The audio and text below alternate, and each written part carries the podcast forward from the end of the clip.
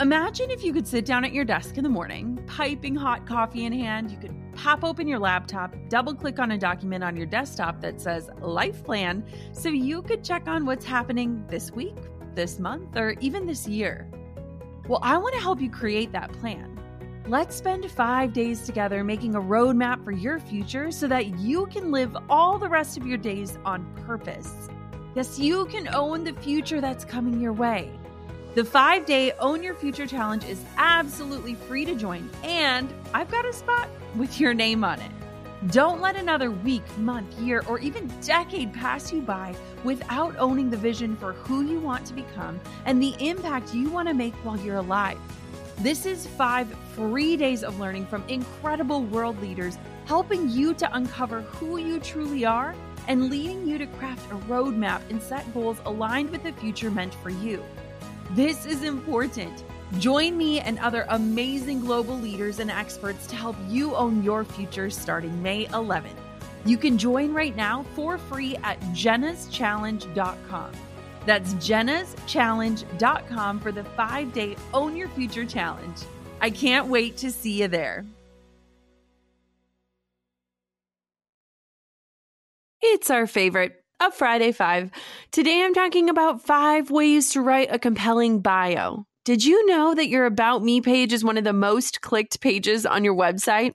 Yep, people want to know about you, and it makes total sense because in order to understand and appreciate what it is that you do and how you serve the world, people want to connect with you. So today I want to walk you through five ways that you can write a compelling bio section so that the next time someone asks you what you do, you have a succinct, awesome answer on the tip of your tongue. I mean, how much better could that be? I also created a free training at jennakutcher.com slash about me. It's a really fun way to write your bio, to craft a narrative, and to play a little Mad Lib. So head to jennakutcher.com slash about me because nothing is worse than having someone say, well, what do you do? And you sitting there looking like a deer in headlights and say, uh, it's kind of confusing. So from answering that question to rocking your bio page, here here are five things you should make sure you include. You're listening to the Goal Digger Podcast, where we firmly believe that work doesn't have to feel like work.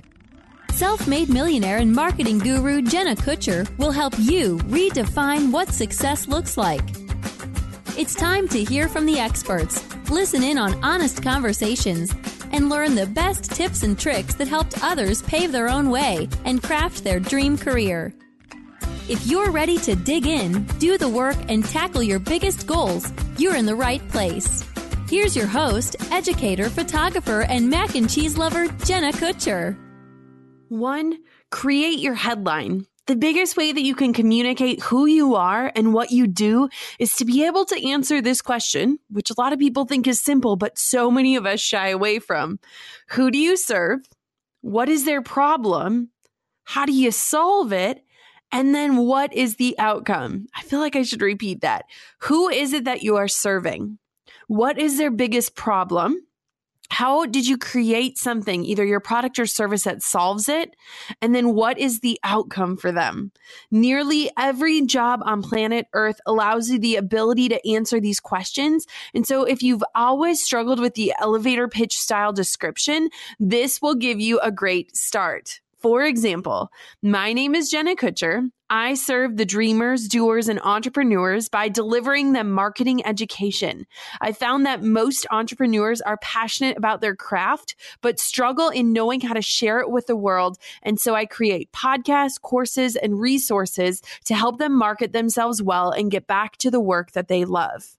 I used to always say, Oh, it's a little complicated when somebody asked me what it was that I did. And I just realized that I didn't take the time to really simplify it. This is also going to help you create a powerful, impactful headline so that when somebody lands on your website, they know within the first 10 seconds what it is you do, who you serve, and what the outcome is. Number two, include something unique about you. I once taught at a workshop and I challenged myself to learn about each attendee before showing up. I gave myself one minute, yes, 60 seconds on each person's website. And then an hour later, I wrote down what it was that I remembered about each person. You want to know what I remembered? I remembered that Sarah, she liked sloths, and that Danny liked whiskey, and that Jessica named her business after her grandmother Rose. And you see, I didn't remember exactly what it was that they did, but I still remember these facts about these women over a year later because they were memorable, they were unique, they stood out. You want to make sure that your bio section, you're creating connection in it beyond what it is that you do and that you share something memorable that will make people think of you beyond just the service or the product that you offer a lot of times people attribute mac and cheese to me. I cannot tell you how many pictures and things I get tagged in about mac and cheese every single day. That's memorable. I bet that if you listen to this show, you cannot walk down the pasta aisle without thinking of me. Maybe it doesn't have anything to do with what I do or what I sell, but it is keeping me front of mind in people's lives just the way that all of those unique things kept them front of mind and made me remember them a year later. So include something unique about yourself. Really stand out. Take the stage, even if you feel weird about it. Number three, have a photo of you front and center. Now, I know, I know you don't like having photos of yourself and you don't like making it seem like it's all about you. But one of the most important things that you have to have on your bio page is a photo of you.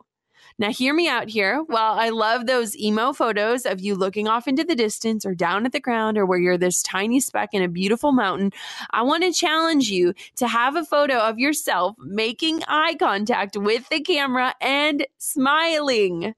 It makes for an approachable experience that welcomes people into your online space and makes you feel more like a trusted friend.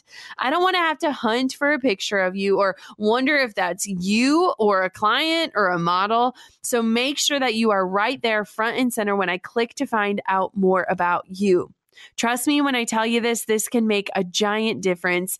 Even if you need to stand by a wall and have somebody you love take a picture of you smiling at the camera, just do it for me, okay? Number four, share a story. There is so much connection in stories, and your bio page is a place where a great story should live. Maybe you don't have a cute story about how you picked up a camera for the first time when you turned three years old and the dream began, but you definitely have a story about you and why you love what you love or how it all came to be. And I'd encourage you to take time and share that.